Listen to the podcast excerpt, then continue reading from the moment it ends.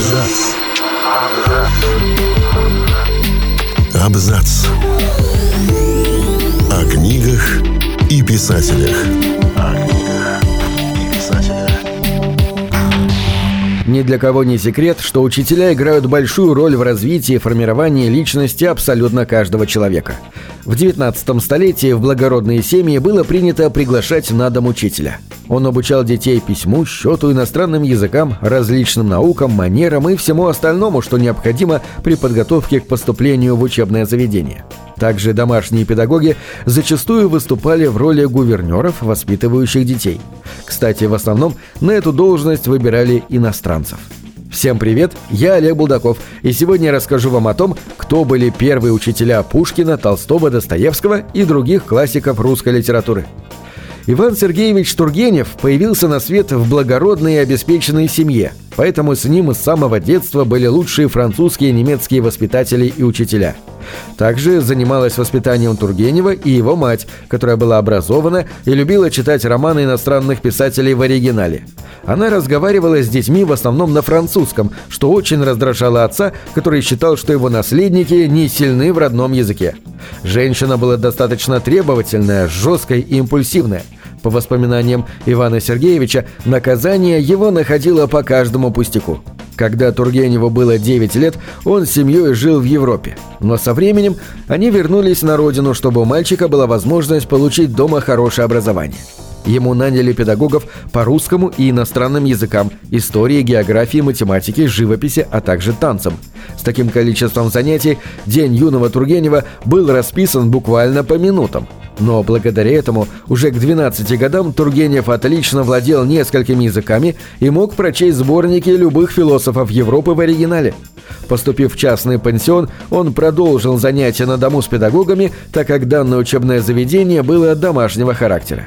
Русскую литературу юному Тургеневу преподавал поэт Иван Клюшников. К слову, Тургенев с огромным почтением относился к своему наставнику и педагогу, он даже продолжил общение с ним, став взрослым.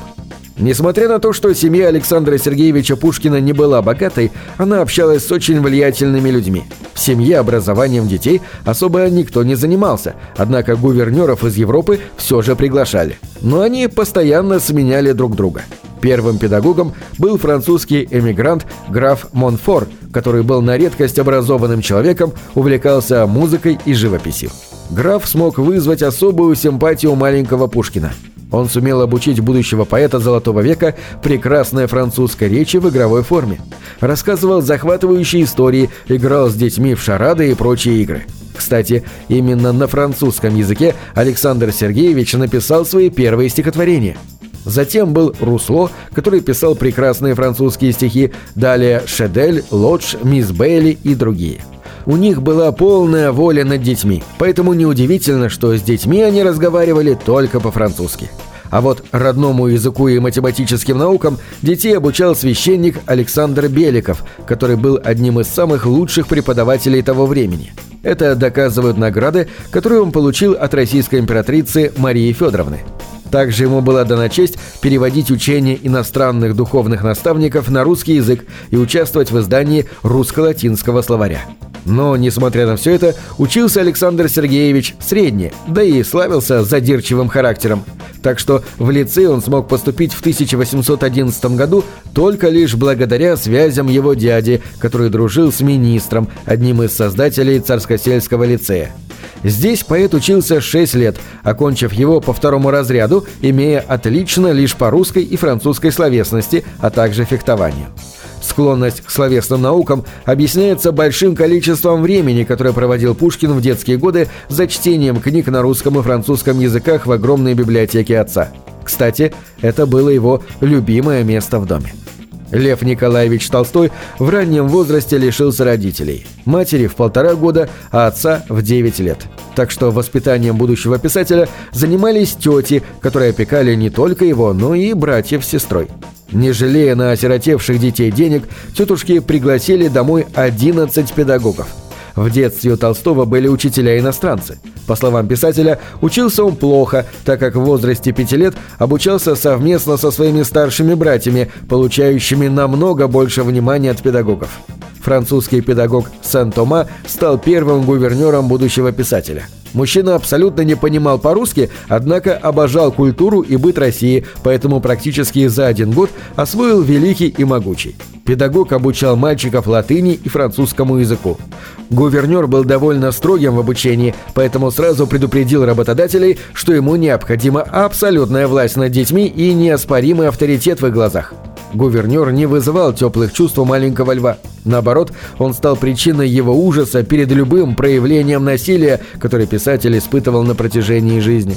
Случилось это после того, как он, в наказание за недостаточно хорошо сделанные уроки, запер Толстого в кладовой, угрожая розгами. А вот к немецкому педагогу Федору Россель, напротив, испытывал сочувствие, теплоту и заботу. Федор был мужчиной с трагической судьбой – он отправился вместо своего брата на военную службу, затем был взят в плен, откуда сбежал и после не смог больше попасть на родину. Лев Николаевич проникся душой к несчастному старику и сделал его прототипом Карла Ивановича из повести детства, немцем с добрым лицом. Михаил Юрьевич Лермонтов провел детские годы в усадьбе Тарханы, где его воспитывала бабушка, которая души в нем не чаяла. Поместье, казалось, было устроено исключительно для счастливого и радостного детства любимого внука.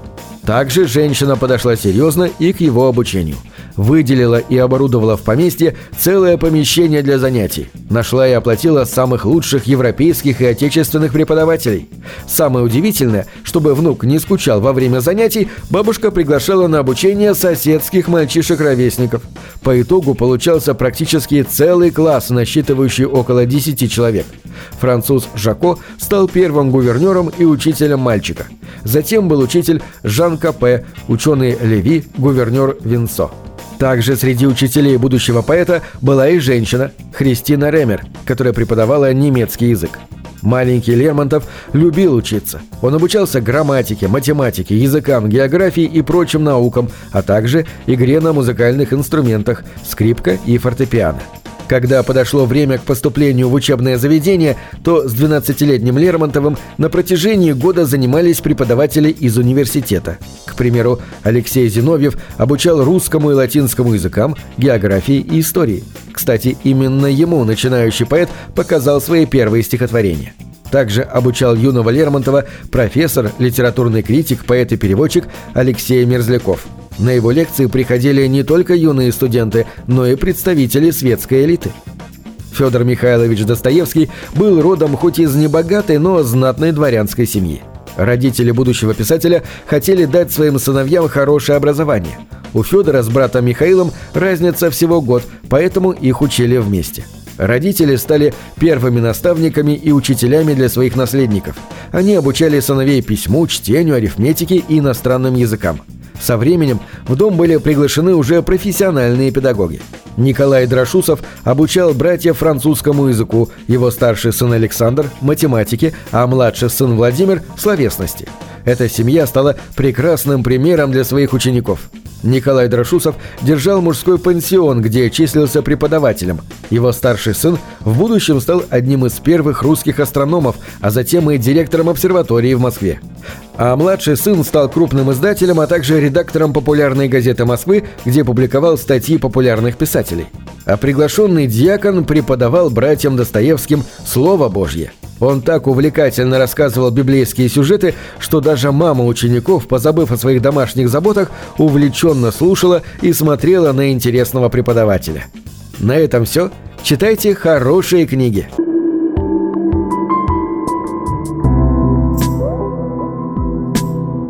Книги — это двери, что выводят тебя из четырех стен — с ними ты проживаешь другие жизни, а свою умножаешь в тысячу раз. Тысячу.